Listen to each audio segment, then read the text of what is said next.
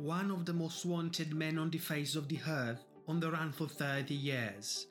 Prosecutors and investigators working around the clock to no avail until a stolen identity and the progression of an aggressive form of cancer changed the entire game. Last week, the head of the Sicilian mafia, Matteo Messina Denaro, was finally arrested. Yet, there are still many unanswered questions on the events leading to his capture and as to why it took Italian authorities so long to finally apprehend him. I am Pierfrancesco Loreto, and this is your World Reporter.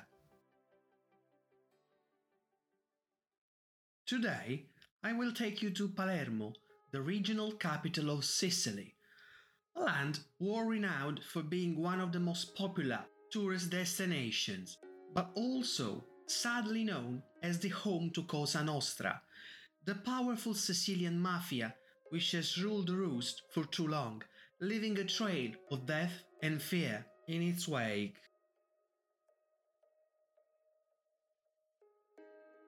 At the helm of this ruthless criminal organization is 60 year old Matteo Messina Denaro, a former farmer from Castelvetrano, a small town in the Trapani province, who was able to illegally make a multi billion euro fortune in the waste disposal, wind energy, and retail sectors.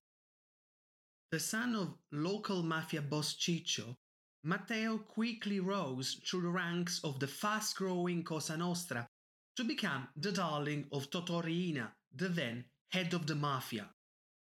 Throughout his criminal career, Messina Denaro has been the material executor and mastermind of several killings, including the massacres of judges Falcone and Borsellino and their details. On his criminal record are a collection of life sentences, but funnily enough, he had never set foot in prison until last Monday, when he was arrested on the outskirts of Palermo, near the well known La Maddalena health facility. But how did the special units of the Italian Carabinieri police eventually manage to capture him after 30 long years at large?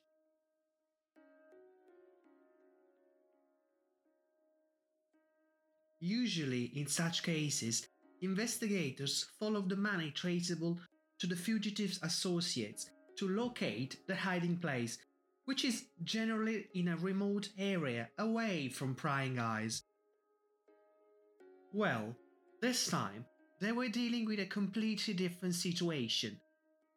A defiant man who had been hiding in plain sight for three decades, living a pretty normal life until his health started to deteriorate. For around three months, the police detectives knew that the boss might be using the pseudonym of Andrea Bonafede to receive treatment for an invasive colon tumor at the private La Maddalena clinic. Interestingly, the real Andrea Bonafede is not an average member of the public, but the nephew of a deceased local mafia boss. From wiretappings of friends and relatives, the investigators were confident that Messina Denaro was seriously ill, so much so that he underwent two delicate operations.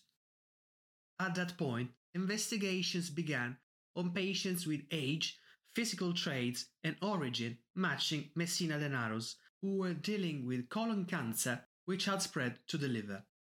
They managed to narrow the search to just a dozen names until they realized that Mr. Bonafede was not at the hospital on the day he was supposed to be having surgery. The Carabinieri police knew that the fake Andrea Bonafede was expected at the La Maddalena clinic for a chemotherapy session on the 16th of January. So, they decided to take action and arrest that man who confirmed he was indeed Matteo Messina Denaro. According to fellow patients and medical staff, he was always kind, outgoing, and down to earth. He gifted doctors with refined oil, took a selfie with one of them, and gave his phone number to other patients doing rounds of chemo. Coming up, the investigators search the boss's hideouts and his last apartment, plus the many questions still to be answered. Hello there, it's Pier Francesco here. I would like to remind you that the World Reporter is also on Facebook and Instagram. So, don't forget to follow both accounts and subscribe to the podcast on Apple Podcasts, Spotify, Amazon Music, or wherever you get your podcasts. Last but not least, you can also support the show by donating at www.buymeacoffee.com slash world reporter that's buymeacoffee.com slash world reporter your help will be very much appreciated. And now back to the show.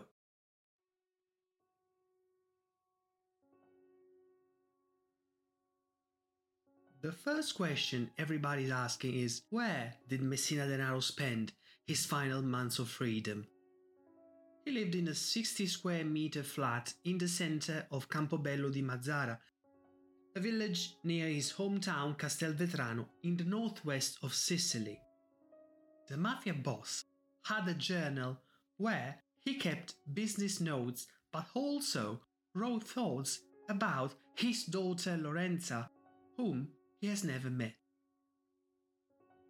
Why doesn't she want to meet me? Why is she mad at me? He penned recently. He led an apparently normal life, sending 30 texts to some of the women who had access to his apartment. He has always been known for being a ladies' man, and his bedside table seems to confirm that. During the search, the Carabinieri police found condoms and Viagra pills.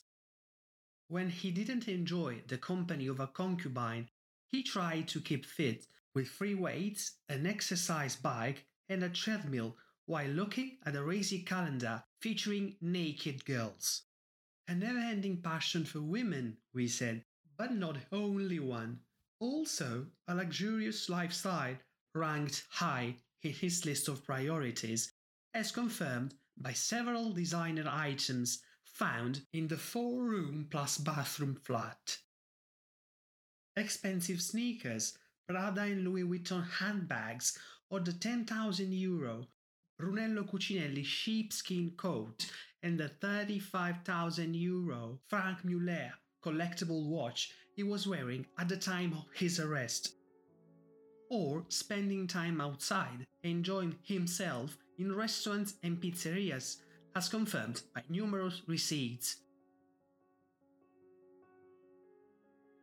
What really surprises is the location of his last hideout, less than 100 meters away from the San Vito coffee shop, where 35 of his associates were arrested as late as last September. A flat bought on the 15th of June of last year by the very same Andrea Bonafede, the man whose identity was being used by Messina Denaro. Apparently, the Sicilian mafia head approached Mr. Bonafede on the streets of Campobello and told him he needed a new home. Messina Denaro paid 15,000 euros in cash, which Bonafede paid into his own bank account. Interestingly, the clerk neither asked any questions nor reported the suspicious transaction to the relevant authorities. Six months ago, the mafia boss moved in after some renovation work. Mr. Bonafede is not the only man now under investigation in addition to the mafia boss's driver Giovanni Luppino, who is now in custody, two doctors have been investigated Messina Denaro's oncologist Filippo Zerilli and the boss's GP Alfonso Tumbarello, a former local councillor and Freemason. They both claimed to have firmly believed that the patient they were treating was indeed named Andrea Bonafede. The doctor's several instances of negligence are part of a long list of faux pas and blunders that have allowed one of the most dangerous men in the world to go unnoticed for 30 years. How was that even possible? Did he know in advance of the police activity? Did he have accomplices among the medical personnel at La Maddalena Clinic? Did his neighbors and fellow villagers know who he really was? Was his arrest staged? Did he actually give himself up as predicted two months ago by a convicted felon in a TV interview? In Italy, it is now time to celebrate. Among the others, leading politicians, senior police officials, and prominent magistrates have spoken appreciatively of the work done by the investigators, and those questions have been dismissed as baseless rumors. Prosecutors and mafia informers say that he is the sole custodian of the secrets surrounding the most atrocious crimes committed by the mafia, starting with the 1992 car bombs which killed Falcone and Borsellino. At the time of recording, a few more hideouts have been discovered in the same neighborhood of Campobello. As far as we know, the police found a ledger where the boss wrote down revenues and expenses along with notes with phone numbers, jewelry, precious stones, pieces of silverware, and two posters. One of Marlon Brando in The Godfather, and the other of the Joker. At the moment, there's no sign of the notorious archive once belonging to Totò Riina, the boss of bosses who led the mafia until his arrest 30 years ago. Will Messina Denaro spill the beans and tell the truth about his role at the top of this ruthless crime syndicate? Or will he exploit his precarious health conditions to even leave prison and be put under house arrest? Only time will tell. That's all for today's episode, which was produced, edited, and hosted by me, Pier Francesco Loreto. Thank you so much for listening, and I'll catch you soon.